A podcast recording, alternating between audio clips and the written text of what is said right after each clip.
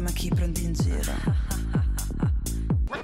Non vedi che penso soltanto a te Magiche esperienze, io penso soltanto a te Credo tu mi piaccia. Si può amare solo ciò che si conosce, ma desiderare il resto, il resto tutto.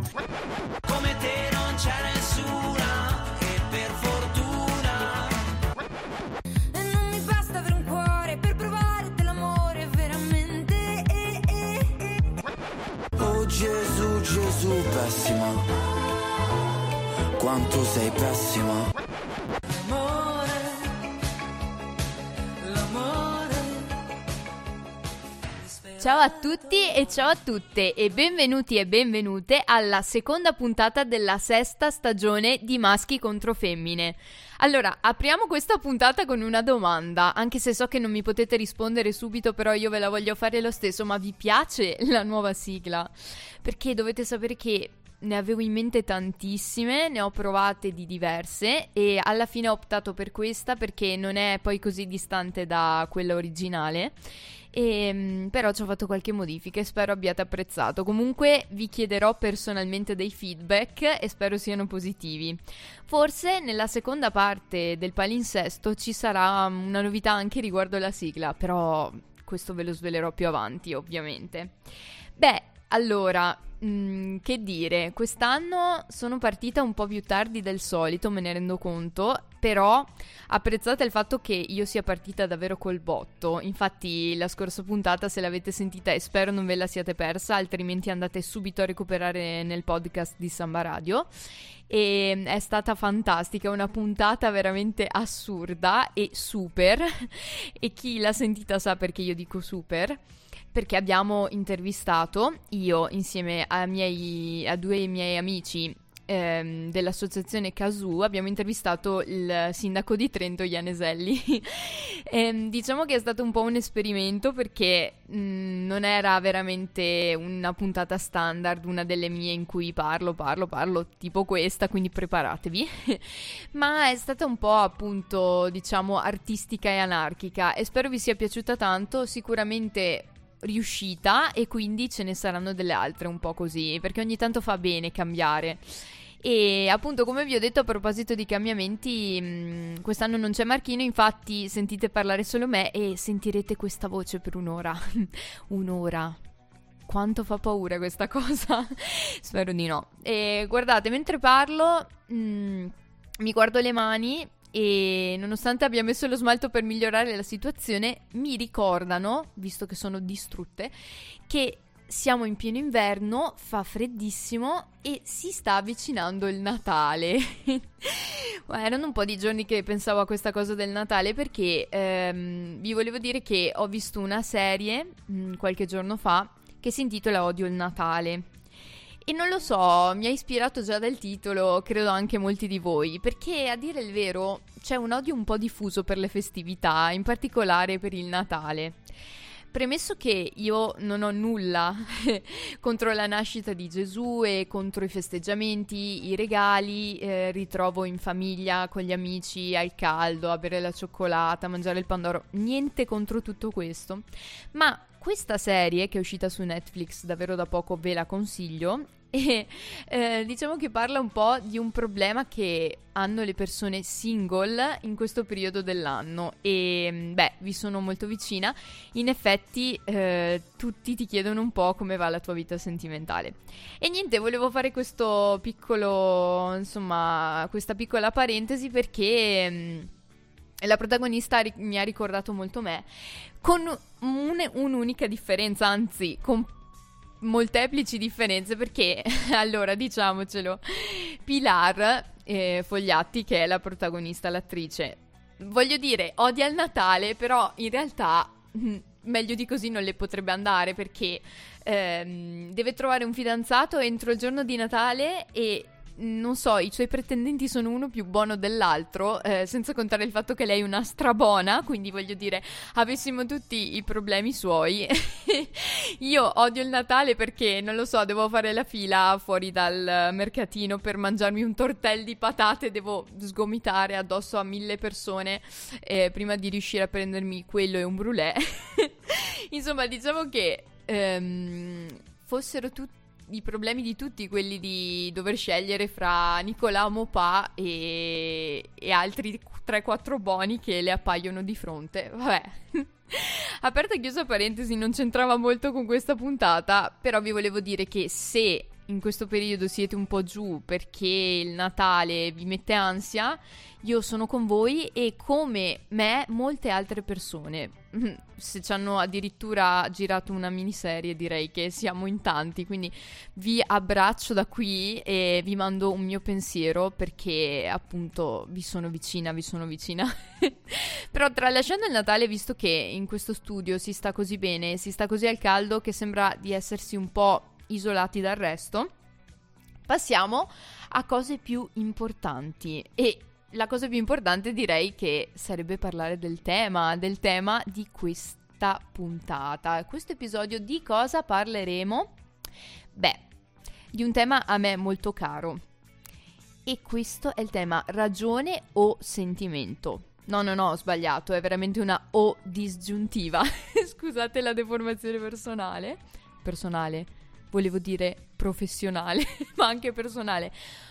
Io ho detto O perché parleremo un po' del contrasto che di solito c'è fra queste due sfere della nostra vita. In particolare, scoprirete tra poco perché ho scelto questo tema, da cosa sono stata ispirata. Ma io direi che mm, possiamo iniziare un po' a scaldarci con una bella canzone perché ne abbiamo bisogno e perché prendo un po' di fiato. no, non è vero. È solo perché in questo periodo ci serve anche tanta musica per rilassarci un pochino, siamo tutti un po' stressati e quindi come prima canzone ho scelto questa e poi capirete perché. Instant Crush dei Daft Punk.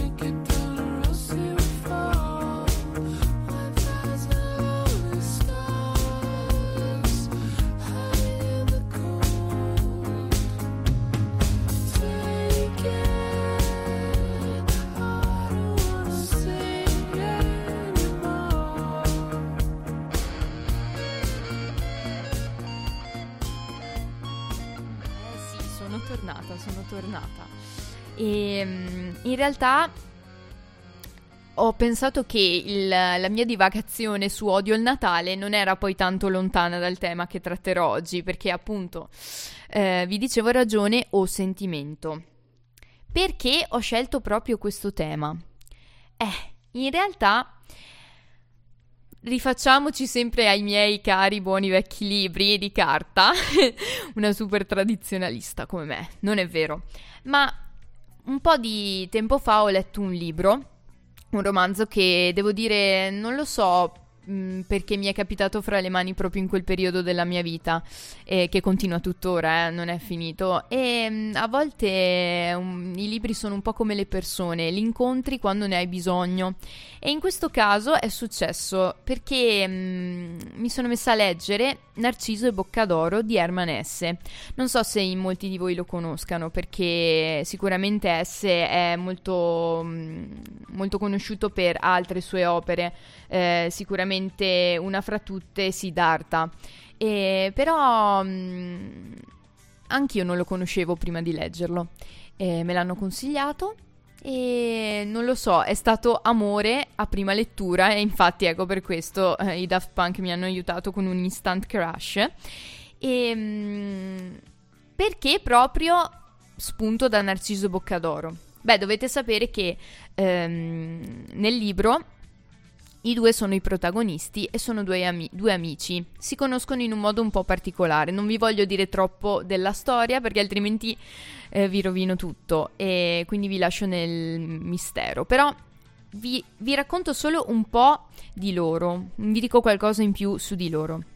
E Narciso, diciamo che è un ragazzo molto razionale, rappresenta la rigorosità, la disciplina, è uno studioso, e, mm, vive e eh, insomma sta crescendo in questo monastero e, mm, nel periodo del Medioevo, quindi insomma è iper disciplinato e iper proiettato sulla sua cultura personale, sulla conoscenza della metrica latina, del greco, insomma di tutte queste cose molto ridondanti e mh, pedanti e rigorose.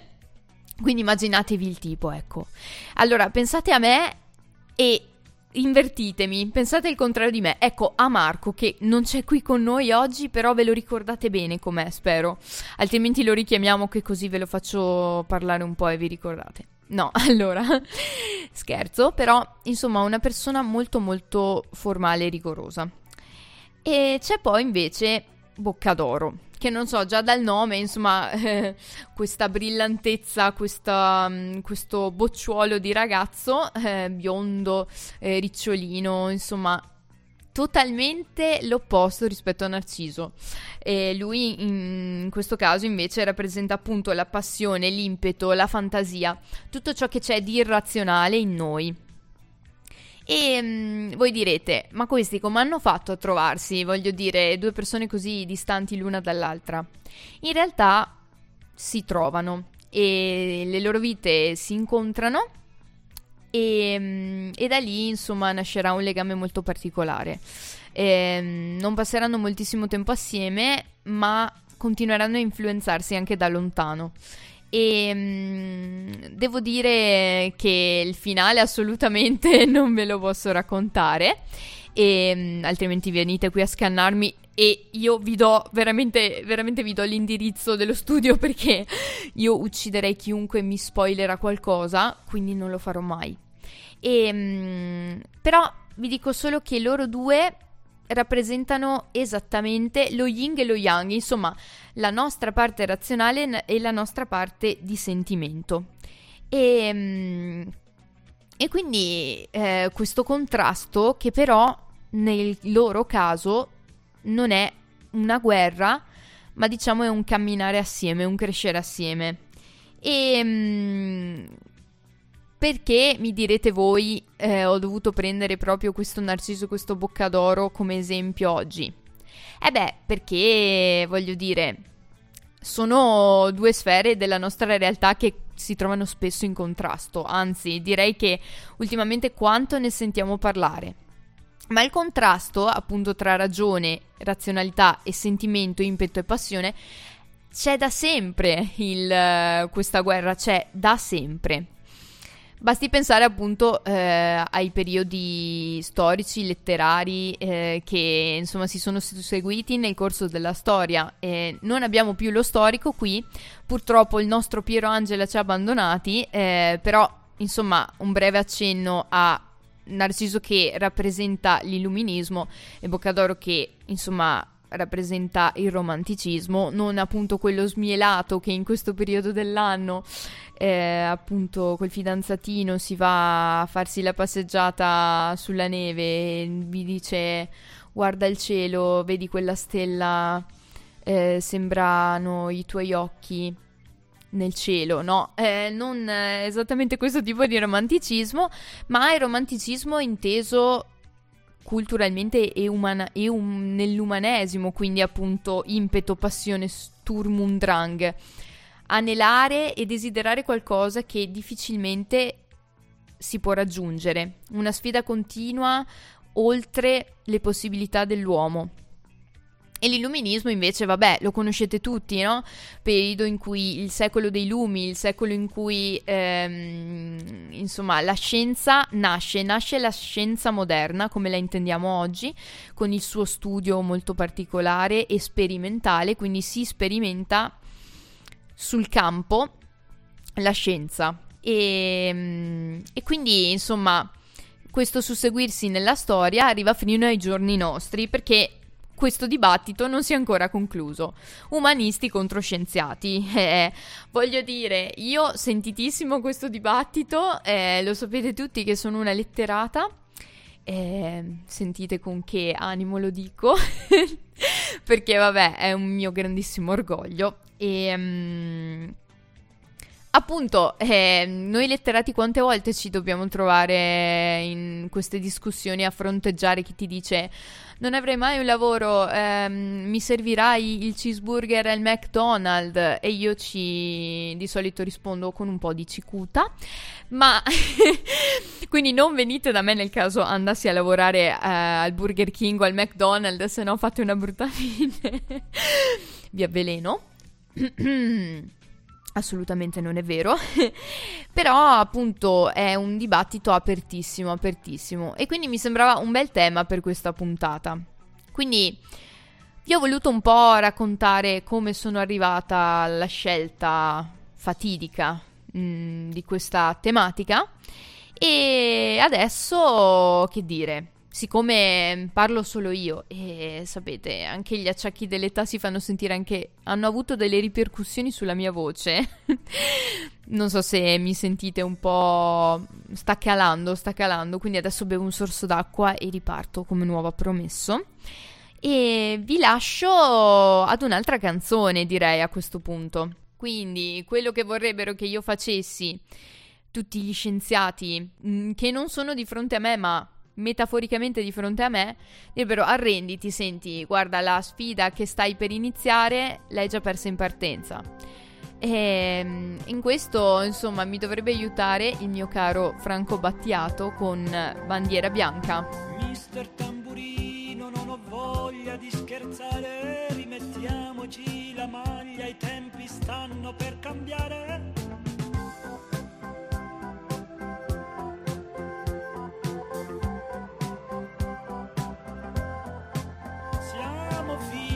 Delle stelle, pronipoti di sua maestà il denaro.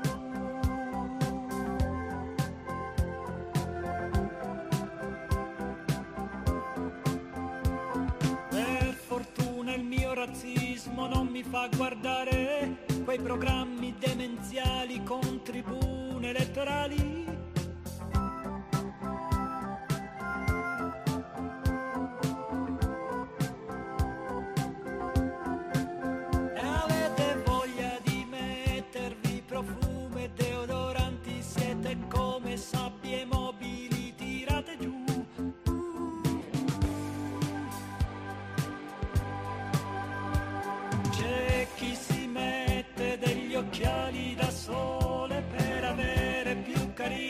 sintomatico mistero. Uh, com'è difficile restare padre quando i figli crescono e le mamme imbiancano.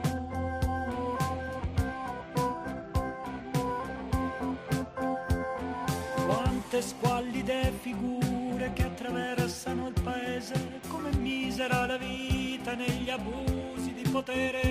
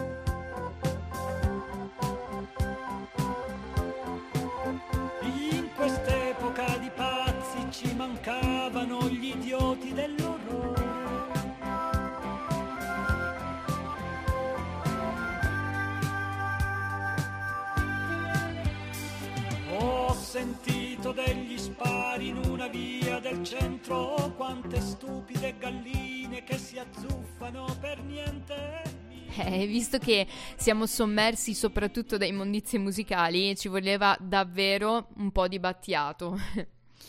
Mamma mia, io adoro questa canzone, credo che sia sempre attuale, resti sempre attuale, qualsiasi periodo storico uno l'ascolti, eh, si trova sempre d'accordo con Battiato, è incredibile, veramente. Alcune canzoni non muoiono mai, davvero, come i loro autori. E, mm, ma riprendiamo un po' il discorso da dove l'avam- l'avevamo lasciato. Eh, sì, mi ero immaginata un tavolone pieno di scienziati e metafisici che si scontrano contro di me. Lo ammetto, quest'oggi ho voluto vincere facile perché non ho chiamato nessuno a confrontarsi con me. In realtà, mh, non lo so, avevo voglia di stare un po' sola con voi per una puntata. Poi, tranquilli, non sarò mai più sola, davvero. Eh, verrete sommersi da voci maschili che tenteranno di contrastarmi, ovviamente in vano, però shh, non diciamolo, non diciamolo a nessuno. E no, non volevo vincere facile, però e in questo scontro eh, devo vincere per forza perché parlo solo io. Chiunque voglia venire qui a scontrarsi con me su questo, appunto, su questo argomento è il benvenuto. Eh, lancio una sfida. E mh, appunto, immaginandomi questo scontro, eh, ho detto, vabbè, dovrò giocare un po' le mie carte, altrimenti qui eh, veramente vengo spiaccicata. Eh, io, povera letterata, senza un soldo, ma con tanta speranza e tanti sogni e tante parole in testa, ho dovuto, insomma, utilizzare un po' i miei mezzi. Tra l'altro, cosa avrò mai utilizzato se non il cellulare? Ecco, quindi, insomma, sono un po' un controsenso vivente. Però, raga, del resto, siamo nel 2020 2022, non prendiamoci in giro, eh, se io non avessi un telefono sarei isolata dal mondo, quindi mh, sia la tecnologia a giuste dosi, ecco. Ma appunto, parlando di telefono, ehm, chiunque di voi abbia un profilo Instagram, insomma, io eh, consiglio di seguire una pagina che appunto, ritornando a- al discorso Natale, è perfetta per questo periodo perché quando vi ritroverete seduti di fronte ai vostri parenti che faranno tanti discorsi che sicuramente non vi piaceranno perché al, al tavolo così è, è quando escono fuori le peggiori questioni e, insomma irrisolte sul mondo e sulla nostra società. Ed è lì che dovete sfoderare le vostre armi migliori. E vi devo dire che mm, c'è una pagina che si chiama Willita che è gestita da molti ragazzi eh, appunto da vari parti d'Italia è molto molto carina perché appunto in piccole dosi e in piccole pillole eh, vi dà delle informazioni molto interessanti che potete sfoggiare, fare bella figura eh, quando parlate con qualcuno o appunto soprattutto alla cena di Natale, per Capodanno, insomma tutte le festività che volete. E in questa pagina in particolare sono andata a riprendere eh, un post di qualche tempo fa che però avevo letto e mi aveva colpito particolarmente e portava questo titolo: Dimmi in cosa ti laurei e ti dirò quanto guadagnerai. Eh. Da da da da, cioè parte la canzone proprio disfattista di un horror, perché ovviamente dove sarà mai la facoltà di lettere e filosofia, insomma il eh, settore letterario umanistico, ovviamente come stipendio al penultimo posto. Si parla appunto di retribuzione mensile netta media per gruppo disciplinare a 5 anni dalla laurea. Quindi, ok, a 5 anni dalla mia laurea io potrei guadagnare una media, in media, 1399 euro al mese. Ok, momento di silenzio perché invece in vetta abbiamo due settori, eh, vabbè, che non servirebbe neanche di citare, manco insomma nominare, però io eh, ovviamente per rispetto mm, nei miei nemici, no, non siete miei nemici, lo dico, settore medico e farmaceutico con uno stipendio medio di 1898 euro e al secondo posto eh, ingegneria industriale e dell'informazione con uno stipendio di 1893 euro, quindi cioè proprio siamo lì, 2000 euro al mese, cioè proprio... E io proprio posso solo tacere, cioè vai a casa, no. Allora, attenzione, perché c'è una chicca. Eh, dopo tutto quello che ho detto, sì, dovrei solamente ritirarmi nella mia caverna platonica, ma in realtà c'è una speranza, c'è una speranza. Perché?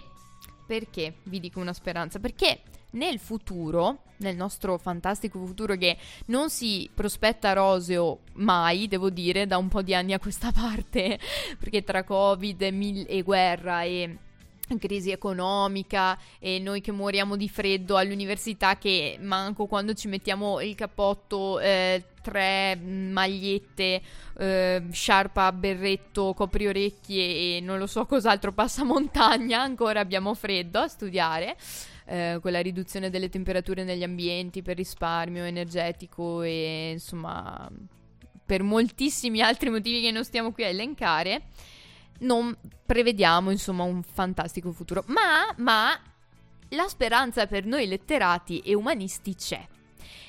Vi dico questo perché in realtà con il tempo, con l'andare avanti, il settore dell'informatica e dello sviluppo tecnologico richiederà sempre di più fi- la figura dell'umanista che dovrà intervenire e dare il proprio contributo eh, insomma, ai progetti di innovazione tecnologica. Eh, voi direte, sì, e che contributo vuoi dare, scusa? Nel senso, vai lì e inizi a sfoggiare il tuo Petrarca, il tuo Dante, il tuo Boccaccio, e, mm, Sandro Penna. Vabbè, eh, basta, Anna, basta. E, e che apporto vuoi dare, scusa? Allora, no. E qui io veramente vi dico, siete dei miscredenti se pensate questo. Perché? Perché? Allora, Avete mai sentito parlare di intelligenza artificiale? Allora, se non avete sentito parlare di questo, io veramente mi indigno perché ehm, se aprite un qualsiasi TG, leggete un qualsiasi articolo di giornale, sicuramente sapete già di cosa sto parlando.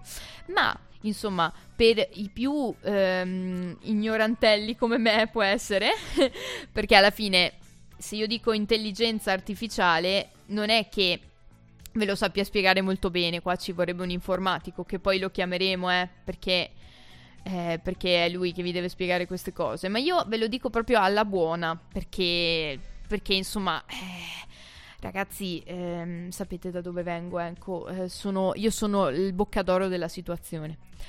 L'intelligenza artificiale, e ve lo cito esplicitamente da Wikipedia perché non voglio dire castronerie, è una disciplina appartenente all'informatica che studia i fondamenti teorici, le metodologie e le tecniche che consentono la progettazione di sistemi hardware e sistemi di programmi software capaci di fornire all'elaborazione e all'elaborazione, all'elaboratore elettronico prestazioni che a un osservatore comune sembrerebbero essere di pertinenza esclusiva dell'intelligenza umana. Ma cosa avrò mai detto di così complicato? Perché manco mi so capita io.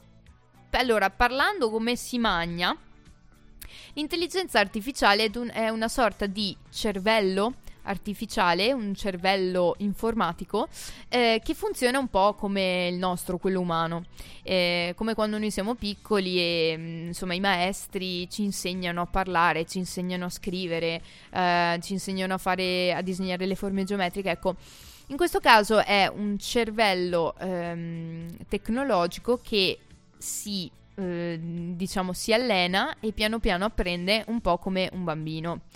E aiuto, direte voi, azzo. E quindi alla fine veramente si, si è realizzato il peggior incubo, appunto anche di Fahrenheit 451.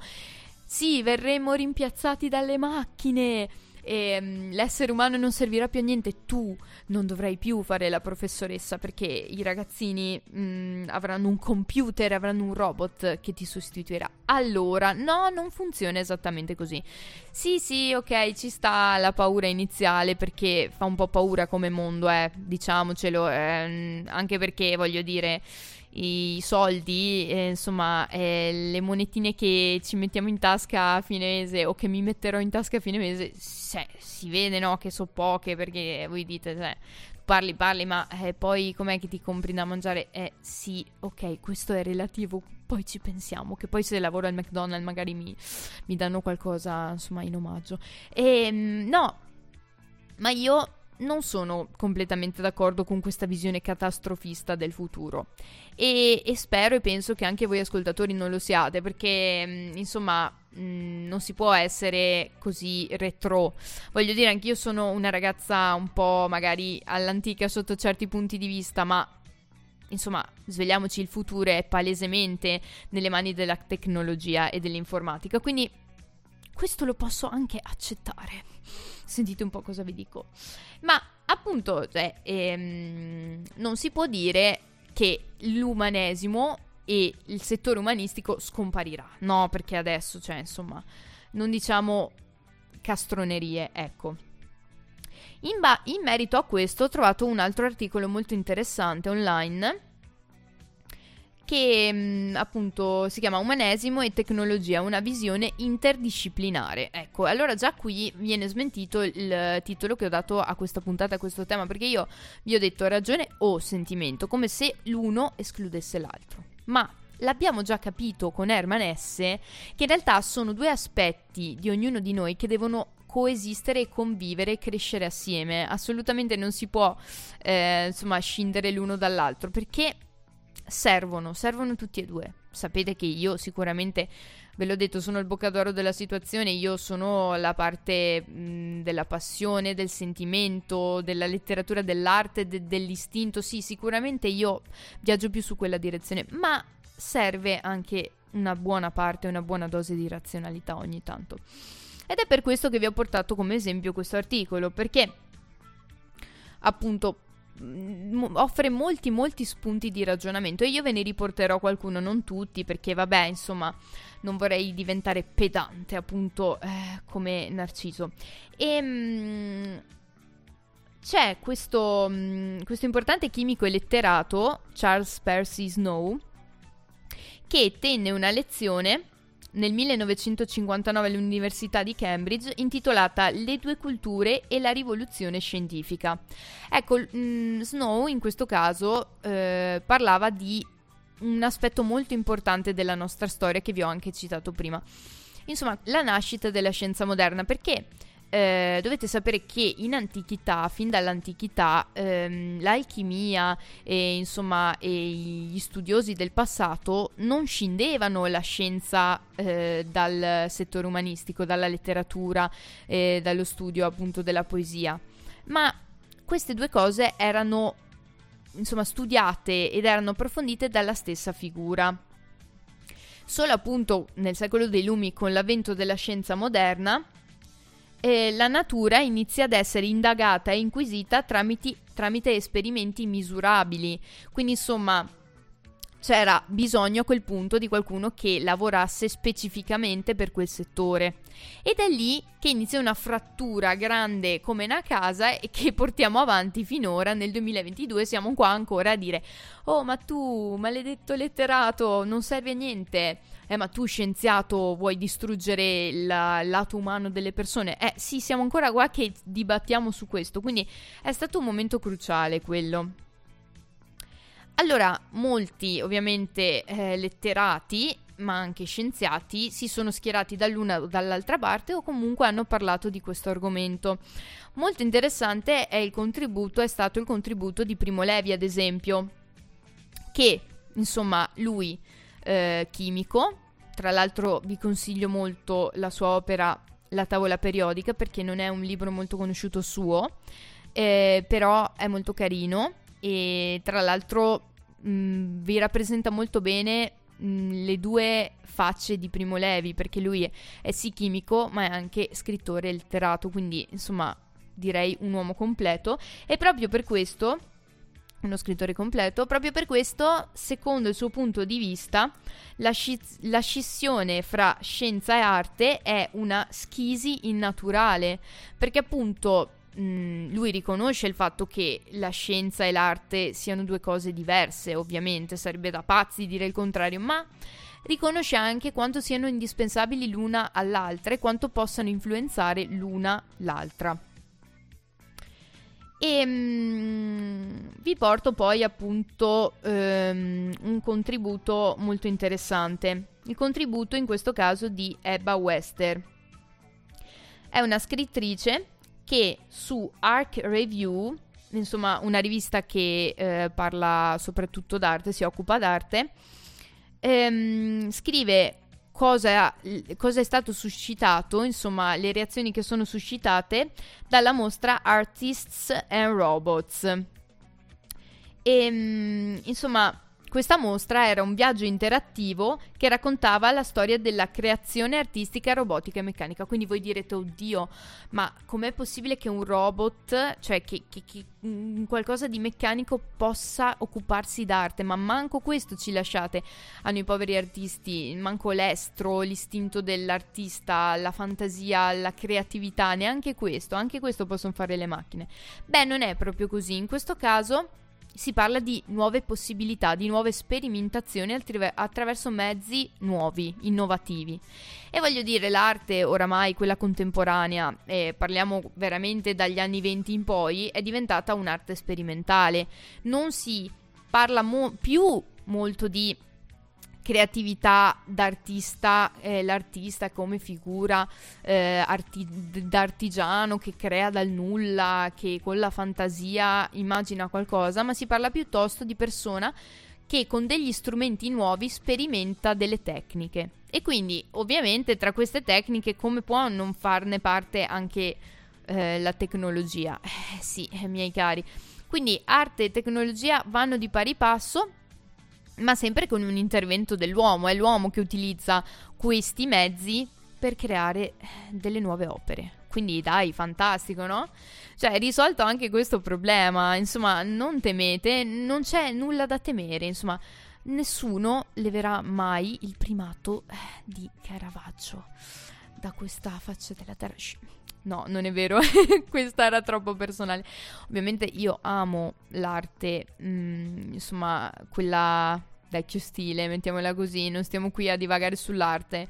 Eh, io amo Guido Reni, insomma, amo il Caravaggio e amo tutti i pittori, insomma, che hanno fatto parte della nostra storia dell'arte passata, però bisogna riconoscere quanto sia bello cambiare, quanto sia bello eh, evolvere, senza però mai dimenticare che il boccadoro di ognuno di noi deve sempre essere presente, sempre, sempre. Quindi, quindi anche arte e tecnologia possono, insomma, viaggiare di pari passo. Ma, ma, arriviamo alla questione cruciale. E con questa domanda, intanto, vi lascio alla prossima canzone. È possibile che la cultura umanistica sopravviva in quest'era della tecnologia? Questa è una domanda più complessa perché non è specifica ma è generica e quindi le domande generiche così tagliate di netto sono sempre le più complicate, le più complesse. E con questa domanda eh, direi che vi lascio un po' di tempo per riflettere su tutto quello che ho detto, eh, perché mamma mia quanto ho parlato, veramente sconvolgente. E mm, allora vi lascio con These Boots Are Made for Walking di Nancy Sinatra. You keep saying you got something for me. Something you call love, but confess. You've been a messin' where you shouldn't have been a messin'. And now someone else is getting all your best. These boots are made for walking, and that's just what they'll do. One of these days, these boots are gonna walk all over you.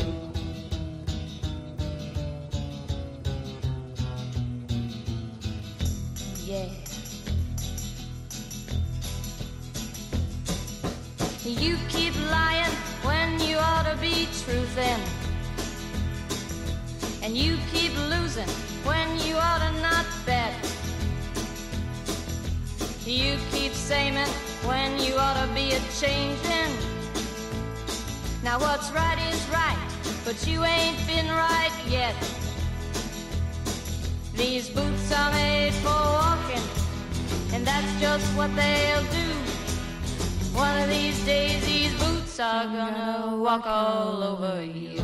Sì, sì, questo era il senso di quest'ultima canzone, di quest'ultimo brano fantastico degli anni 60, che io calpesterò voi informatici e la tecnologia. No, no, no, no. Non lo farò, non lo farò, anzi mi sembra di, insomma, aver apportato molti, molti spunti positivi per una visione felice e lieta da età dell'oro, e, insomma, di questo procedere e tenersi per mano tra, un, tra settore umanistico e settore tecnologico-scientifico. Insomma, voglio dire, io ci sto provando, eh, ci sto provando a deporre l'ascia di guerra, non volevo assolutamente sminuire niente, anzi, anzi. E ehm, riprendiamo un po' da dove eravamo rimasti. Sì, perché mh, insomma dovevamo rispondere a questa fatidica questione. Insomma, noi umanisti sopravviveremo o verremo demoliti? Eh, no, no, sopravviveremo sicuramente, sicuramente. Non sono io a dirlo, eh, perché insomma. Mh, avete capito che eh, io dalla mia ho solo il potere dell'arte e il potere eh, della parola e voi direte è poco, non è poco e sto anche parlando alla radio, quindi pensate voi che potere sulle vostre menti posso avere. Al di là di, insomma, di queste mh, mm, premesse fantascientifiche. E mh, mm, andando avanti in questo articolo si trova un altro spunto molto interessante che viene proprio dalla Silicon Valley, quindi insomma eh, mica... Insomma, ecco, avete capito, mica... Uh-uh.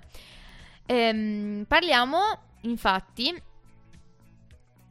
di, um, del fatto che l'indispensabilità uh, del settore umanistico è, ta- è, stata riconosciuta proprio da chi la Silicon Valley insomma la vive a 360 gradi. E um, in particolare Scott Hartley è anche autore del bestseller The Fusey and the Techie, che tra l'altro mh, mm, due definizioni molto carine. The Fusey sono gli umanisti, The Techie appunto sono chi ehm, studia computer science. Quindi molto carino questo, questi nomignoli che ci ha dato. E mm, appunto sostiene che eh, senza cultura umanistica non sarebbe possibile affrontare nessuna sfida dell'epoca contemporanea. E ehm, infatti ciò che noi abbiamo dalla nostra parte, noi umanisti, è la nostra capacità di narrare, di spiegare un evento e di raggruppare tutti i dati assieme e insomma parlarne, ehm, da questo ricavarne un discorso coerente. Eh sì, perché insomma uno può raccogliere quanti dati vuole, può vedere quanti miglioramenti vuole eh, all'interno del suo allenamento dell'intelligenza artificiale, ma se non c'è qualcuno in grado di eh, insomma mh, svelare e riportare questi dati in modo coerente, eh, insomma, tutti questi progressi vanno un po' uh, a quel paese. Quindi ecco perché questa collaborazione interdisciplinare potrebbe, anzi, sarà indispensabile. E mh, quindi, cioè, voglio dire, eh, non sono. Non, a questo punto non, non era una guerra. Ancora una volta mi sono accorta che eh, tra umanisti e scienziati e informatici non, non c'è una guerra, anzi eh, c'è una convivenza pacifica, pacifica più o meno, eh? perché io le mie litigate le faccio ancora, perché difendermi da chi mi dice che mi laureo perché so l'alfabeto dalla A alla Z è ancora all'ordine del giorno questa, questa mia difesa che devo fare. E, mm, però, per concludere il discorso e volgere, insomma, volgere finalmente ad un punto, queste intelligenze artificiali hanno bisogno di qualcuno che sappia un po' come funziona l'apprendimento, come funziona il cervello umano e come si fa a spiegare ai ragazzini, insomma, appunto l'alfabeto per stare in tema. E quindi noi umanisti eh, sicuramente continueremo ad andare a scuola e a tentare di salvare ehm, questi ragazzi dall'oblio eh, dei nostri, insomma, perni portanti della letteratura, della poesia, della storia e della filosofia. E però allo stesso tempo potremo anche collaborare e contribuire al, all'evoluzione tecnologica. Quindi voglio dire, a questo punto ditemi se non vi ho convinto.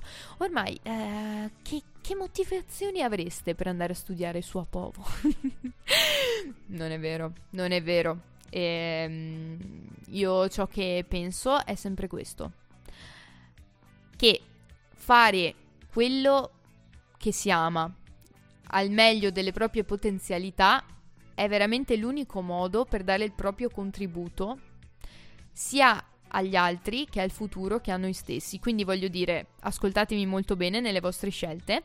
Come vedete, io sarò povera, diventerò una poraccia, andrò a vivere sotto il ponte dei cavalleggeri. Non mi interessa perché sicuramente sarò felice e appunto con i panini che verranno avanzati nella vendita eh, mangerò pure. Quindi insomma alla fine non mi mancherà niente. In realtà spero in un futuro molto più roseo e sarà così e lo sarà anche per tutti voi. E, ehm, e quindi sì, direi che siamo arrivati a un buon punto di questa puntata, un buon punto. Spero vi sia piaciuto questo raccontino, ehm, questo, questa semi-battaglia che subito non si è trasformata in una battaglia ma in un cammino e, ehm, insieme. E mh, mm, tutto questo, tutto quello che ho detto, soprattutto le ultime cose, insomma, l'ultimo discorso che vi ho fatto sul scegliere, insomma, la propria strada, sul secondare la propria propensione e i propri sogni, mi ha fatto pensare mh, mm, a Francesca Michelene, voi direte perché. Eh, ehm, ho visto e ascoltato una sua intervista che mi ha colpita molto. Eh, lei, devo dire, mi piace molto non solo perché mi sento molto vicina alla Michelin per origini, perché vabbè anche le mie origini sono venete e mh, mm, da sempre, fin da piccola, ehm, ho passato molto tempo ehm, a Bassano del Grappa e lei è di lì, è nata lì, è cresciuta anche e tra l'altro abbiamo anche frequentato la stessa libreria che io frequentavo fin da piccola, mi compravo tutti i libri anche quando non sapevo leggere, mi, mi, sfogliavo le pagine, mi inventavo le storie e forse è anche lì che è nata un po' insomma questa mia passione per eh, le lettere che poi eh, mi ha portata fin qui. E mm, lei invece andava nello stesso posto in questa libreria per suonare, per suonare il pianoforte e, mm, e, forse non lo so, in quello stesso luogo sia io che lei abbiamo preso due strade diverse, ma in qualche modo abbiamo seguito i nostri sogni. Beh, devo dire che lei ne ha realizzati gran parte, l'abbiamo vista fino allo scorso giovedì presentare X Factor. Io dal canto mio mi sono limitata con Lorenzo, che saluto tanto, e grazie a Samba Radio anche che mi ha dato questa opportunità di presentare suoni universitari che nel nostro piccolo, in quel di Trento e in quel dell'Università di Trento sono comunque un evento molto simile a X Factor eh, appunto in piccolino e mm, quindi appunto lei diciamo che ha coronato questi suoi sogni perché è diventata una cantante insomma famosa non solo in Italia ma anche all'estero, eh, ha partecipato a Sanremo e boh, nel senso si è realizzata molto. E devo dire che lei è anche molto attenta a una tematica che a noi sta a cuore perché il mio programma si, ma- si chiama Maschi contro Femmine un po' questa differenza di pensiero tra uomo e donna la portiamo sempre in modo scherzoso, leggero, perché secondo me Mm, è bello così, è anche positivo mostrare un lato un po' più un po' più leggero della nostra realtà. A me piace molto scherzare, l'avete capito, le sparo grosse, eh, però io sono fatta così. Ehm, penso che ci possa essere, ehm, insomma, della profondità e mm, si possano portare dei ragionamenti molto molto efficaci anche con un po' di spensieratezza, perché è quella che manca a ognuno di noi. E io spero che qui vi ritagliate sempre un angolino appunto di di felicità e spensieratezza rispetto ai problemi di ogni giorno, perché è quello il mio obiettivo. E mh, cosa stavo dicendo? Perché io mi sono persa in chiacchiere, veramente in chiacchiere, che anche lei è molto legata a questo tema maschi contro femmine, mettiamola un po' così.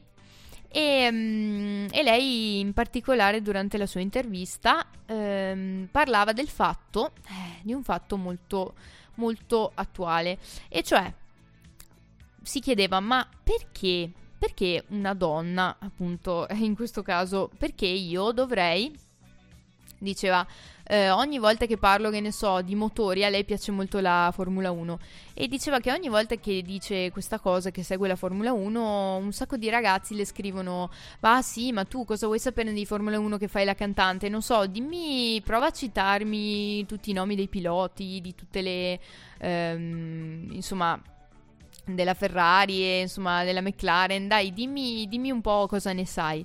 E um, allora lei diceva: Io la trovo una cosa molto triste. E qua riprendiamo anche insomma l'argomento principale di, di questa puntata. E, cioè, perché dobbiamo essere o una o l'altra cosa? Perché o ragione o sentimento? Perché dobbiamo essere narciso, boccadoro, umanisti o scienziati?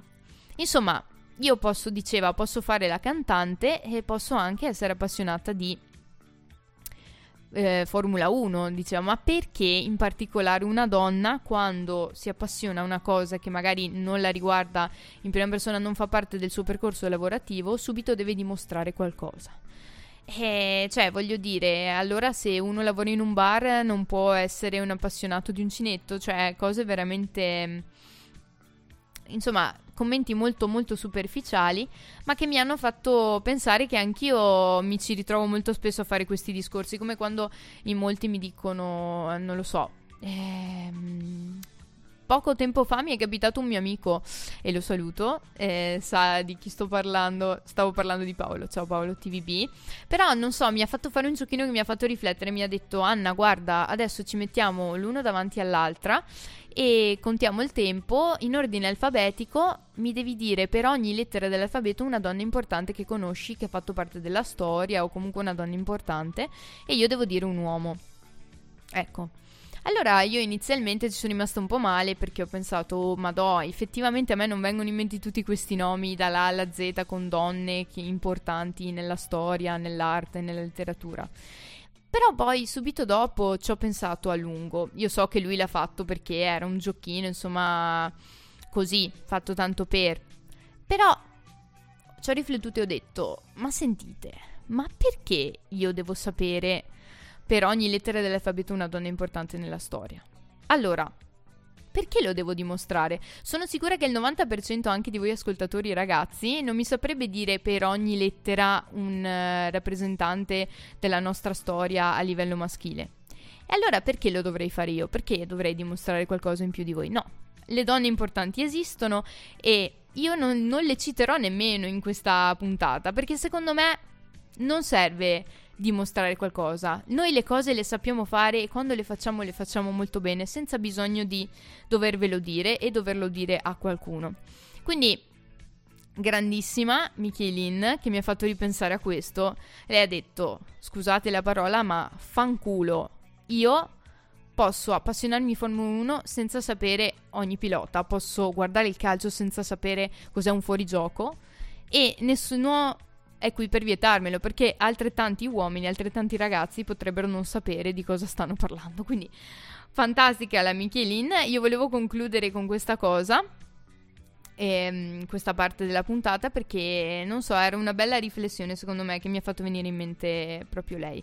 E, ehm, e a proposito di lei, ho scelto anche una sua canzone e, um, che è una canzone nuova, ho sentito quest'estate e mi ha veramente mi ha colpito tantissimo. È una canzone che si intitola Bonsoir e lei diceva parla di un fiume che scorre, eh, in particolare il fiume Brenta, visto che scorre lì vicino Bassano, e quel, quel Brenta, quel fiume scorre anche, eh, devo dire, a Tezze, ciao, un saluto a tutti gli abitanti di Tezze, e mh, diceva questo fiume che scorre ehm, cambia continuamente rotta, insomma fa il suo percorso, eh, va in mare, gira, rigira, l'acqua insomma scorre, rigira e rigira, però poi alla fine questo fiume resta sempre lo stesso e l'acqua in qualche modo torna a quel fiume. Quindi lei diceva, appunto, come dice anche la canzone, tutto è cambiato, ma in fondo è uguale. Francesca Michelin, bonsoir. Basta spostare l'accento, l'ancora diventa ancora. Mi scorre un fiume, alzo il volume, cambio colore. Tu arrivi come una freccia, io con una mela in testa. Scioglimi al sole, portami a bere vicino al mare. Tramonti tremano luci come diamanti. Le croci verdi delle farmacie. Sempre le paranoie quando mi guardi. Io mi perdo. Bassa marea, Saint Michel, in centro a Napoli. Giriamo a vuoto, poi ci troviamo come miracoli. Bonsoir, my love, scriverò di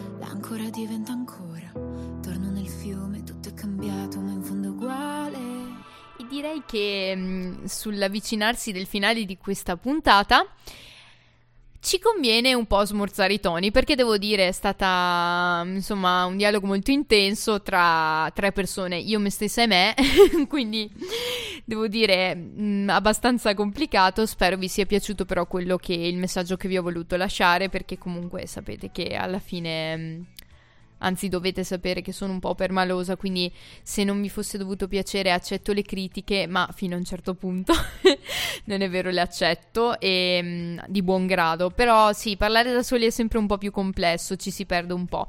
Spero di non essermi persa troppo e che voi non vi siate persi strada facendo, altrimenti adesso vi recupero io, vi recupero io perché Sorpresa finale. Eh sì, sorpresa finale che poi non è tanto una sorpresa perché insomma eh, da lontano però ci potevate arrivare. Dove sono arrivata io adesso? Eh sì, allora, Herman S, sì, riprendiamo ancora Narciso Boccadoro, ma solo perché molte volte lui, parlando di ragione e sentimento, ehm, introduce poi il termine spirito appunto al posto di ragione, lo spirito, lo spirito. Ma lo spirito, non sono qui per parlarvi di quello del Natale passato, futuro e presente, perché insomma eh, lasciamo a Christmas Carol e lo lasciamo lì, perché voglio dire ve ne ho già parlato e poi di Natale non ne vogliamo più sentire oggi, proprio, non ne vogliamo più sapere. Ma in realtà intendo un altro tipo di spirito. Lo spirito quale senso dell'umorismo. Sì, ne dovete avere tanto eh, adesso, ve lo dico perché sarà complicato farvi ridere così senza le mie facce veramente buffe e sconvolgenti, ma mi vedo io riflessa nel- nei vetri dello studio e sono imbarazzante già così, quindi forse è meglio che sentiate solo la mia voce. E mh, parlando di senso dell'umorismo, io, o non so se anche voi, ma io mi sono sempre chiesta, per caso in tutto il mondo ridono per le stesse cose, nel senso facciamo una battuta e siamo in Italia, gesticoliamo come nostro solito, le nostre face le nostre movenze da italiani ci aiutano molto nel, nel far ridere, nell'essere espressivi e commedianti. E, mm, ma quando proprio parliamo di barzelletta di per sé, di sense of humor, eh, appunto, tutti ci capiscono in tutto il mondo? Ovviamente la risposta è no, è palese insomma che fosse così. E, mm, però c'è qualcosa di un po' più interessante. Prima di tutto vi volevo parlare di come nasce il senso dell'umorismo, perché insomma c'è a chi non cresce proprio il senso dell'umorismo con lo sviluppo, nel senso c'è chi non fa ridere per niente. Io spero un po' di sì, eh, perché cioè, eh, voglio dire, altrimenti mi è crollata una certezza che sono un po' pagliaccia, se mi crolla anche questa certezza è finita. Ehm, ma è difficile far ridere con intelligenza, è molto difficile anche avere senso dell'umorismo. E mm, in realtà però ci si può allenare fin da piccoli, potreste allenare i vostri figli, se siete degli antipaticoni non è tutto perduto perché potete ancora salvare almeno loro. Siete felici? Eh, io sì, direi, perché non si sa mai qui. È... Tra l'altro ho una particolare propensione per le persone che tutti ritengono antipatiche, ma a me stanno simpatiche, quindi meglio prepararsi ad un eventuale futuro in cui mio figlio prenderà tutto dal padre, sicuramente antipatico. Mi preparo, aiuto che ansia, mi sono messa ansia da sola a dire sta cosa, ma insomma, come nasce il senso dell'umorismo? Quindi, allora, innanzitutto il eh, primo fulcro del senso dell'umorismo nasce quando il bambino è molto piccolo in braccio alla mamma, si scambiano sorrisi e risate. Quindi ridere molto col bambino e sorridergli molto, insomma, non fare come mercoledì Adams, che di questi tempi è molto in voga. Insomma, trascurate lei e, suo, e la sua best rest beach face e sorridete molto e ridete molto, perché questo già di base aiuta il bambino a allenarsi a diventare simpatico. Beh, ovviamente la prima fonte di, insomma, di sviluppo di questo senso dell'umorismo è il linguaggio, è insomma quando il bambino è ancora piccolo è in periodo di lallazione, quindi fa ancora solo versi tipo bla bla bla bla bla bla. Fa bello, no? Proprio un bambino, un bambino psicopatico, direi. Appunto, in questo periodo di sviluppo del linguaggio quando ancora non sa parlare eh, aiutano molto gli scherzetti tipo cucù, bubu settete e cose del genere. Però parlando piano piano il bambino sviluppa queste facoltà. Ah, in particolare una cosa che ho scoperto e che è molto importante e che dà fastidio anche agli animali è che ai bambini piccoli bisogna parlare normalmente, non utilizzare quelle vocine tipo piccino, cucciolino. Capisco che vi facciano molta tenerezza i bambini e anche gli animali, però veramente anche e soprattutto i bambini hanno bisogno che gli parliate in modo molto comprensibile in italiano corretto, perché i bambini sono quando sono piccoli sono ad un punto del loro cervello in cui del loro cervello, della loro intelligenza in cui sono iperintelligenti e apprendono a velocità straordinarie. Quindi se gli parlate eh, no, si in qualche modo disimparano a parlare e poi quando sono più grandi devono reimparare a parlare. Quindi parlate bene, grazie. Il secondo punto, il secondo modo in cui si sviluppa il senso dell'umorismo è l'immaginazione. Quindi quando il bambino diventa un po' più grande, ed è capace insomma di immaginare una, una, scena, un contesto fuori dalla realtà che fa ridere, quindi che ne so, una situazione tipo ehm, paradossale che fa ridere, insomma che si capisce che non è una cosa possibile o comunque che è una cosa fuori dall'ordinario e questo fa ridere ovviamente.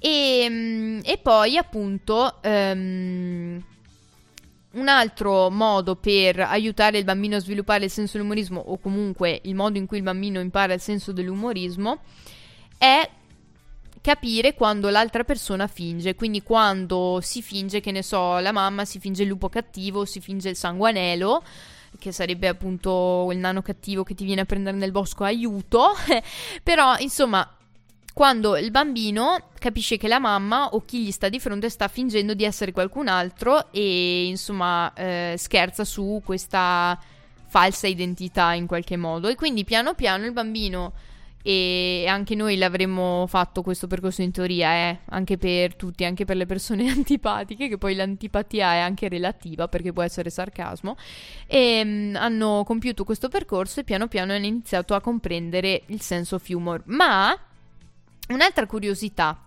a proposito di sarcasmo. Ehm, ho scoperto eh, che secondo alcuni studi apprezzare l'umorismo nero, il black humor, ehm, significa avere un'intelligenza, un QI superiore alla media. Quindi, se vi piacciono le battute macabre, le battute veramente terrificanti, quelle che uno resta proprio basito, non sa se deve piangere, ridere o come deve reagire, vuol dire che in realtà siete più intelligenti della media. Quindi, ecco appunto tornando al discorso di prima, se, siete, se vi reputate un po' antipatici e un po' troppo sarcastici, forse perché siete troppo intelligenti, o forse perché siete solo degli stronzi. ecco, fantastico. Mi è piaciuta questa considerazione finale.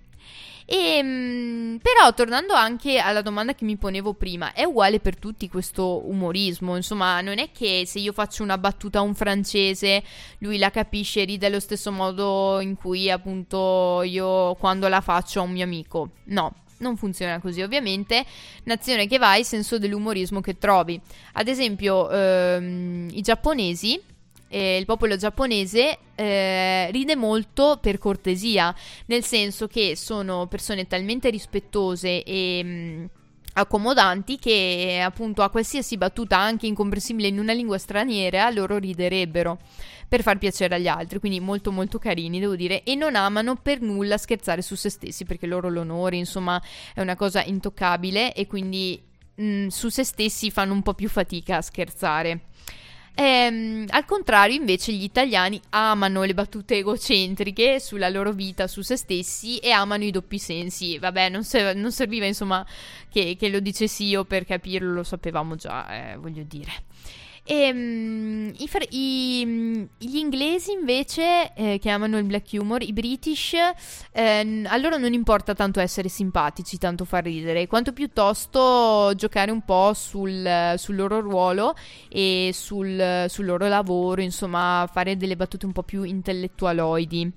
E, mm, quindi un altro tipo ancora di ironia. Mentre gli scozzesi, ehm, che sono più simili a noi italiani, amano anche loro ridere di se stessi, proprio si fanno le battute, si sdrammatizzano così e li capisco benissimo. Pure io veramente amo scherzare su me stessa perché è il miglior modo veramente per sopravvivere.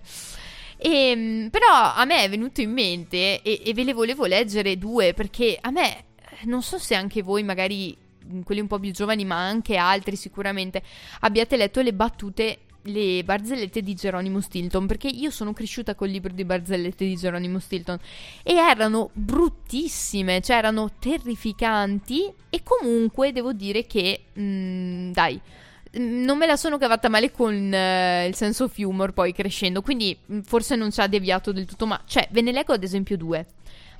Il signor Rossi è malato. Il medico, dopo avergli somministrato alcune cure, dice alla signora Rossi: gli dia un cucchiaio di questa medicina tre volte al giorno. Gli farà passare la febbre? domanda la donna. No, risponde il dottore, ma ha un sapore orribile e quando avrà la forza per risputarla sapremo che sta meglio. Eh. Vabbè. Oppure, a scuola, la maestra domanda al piccolo Alvaro: Sapresti dirmi Qual è la metà di uno? Ma, dice il bambino riflettendo un po', all'incirca dove c'è la cintura. Ok, va bene. Quindi voi capite che se uno è cresciuto con questo tipo di barzellette, eh, non si sa come mai sia lo stesso riuscito a sviluppare il senso dell'umorismo. Eppure forse ce l'abbiamo fatta lo stesso, forse parte quelle freddure fantastiche che Marchino non ci può portare qui, ma me ne ha detta una del tipo: Cosa fai quando rompi un CD? Lo dividi. Eh, tipo queste cose. Oppure un uomo entra in un caffè, splash. Vabbè, queste a me piacciono, capito? Però sono terrificanti lo stesso. E come ultimo esempio vi porto qualche barzelletta inglese. Ad esempio, questa, il Mar Morto. Insegnante Jack, che cosa sai del Mar Morto? Jack, neppure sapevo fosse ammalato. ok, Poi il dottore, un dottore chiama un suo paziente e gli dice l'assegno che mi ha dato per il mio conto è tornato indietro. Il paziente risponde il mio raffreddore ha fatto lo stesso. Ecco, questi erano solo alcuni esempi per farvi capire che alla fine è veramente difficile far ridere. È una cosa bellissima. Spero di avervi strappato un sorriso anche con queste pessime battute. Però è, mol- è un aspetto molto legato alla, alla cultura e avere appunto lo spirito per comprenderle eh, non è da tutti. E mm, fantastico direi, ho fatto un viaggio veramente eh, pindarico, sono volata da qui a lì proprio in un modo assurdo. E, mm, però mi sono divertita molto e spero che voi vi siate divertiti con me. Adesso secondo me è il caso di salutarci eh, perché vi ho riempiti e strariempiti di informazioni, però sono molto felice quando, quando sento di aver lasciato, insomma, qualcosa, qualcosa in una puntata e questo secondo me è successo. E quindi vi voglio ricordare, prima di salutarvi, che d'ora in poi Maschi contro Femmine andrà in onda ogni lunedì dalle 21 alle 22 e in replica il giovedì. Quindi, insomma, sono cambiate un po' le cose. Non me lo ricorderò mai che andiamo in onda il lunedì adesso. Però sì, il lunedì dalle 21 alle 22 su Samba Radio e in replica il giovedì. Altrimenti mi trovate sempre sul podcast di Samba Radio, andate a trovarmi, maschi contro femmine e sono sempre lì. E allora vi ringrazio per essere stati qui con me e un saluto e ci lasciamo alla prossima puntata.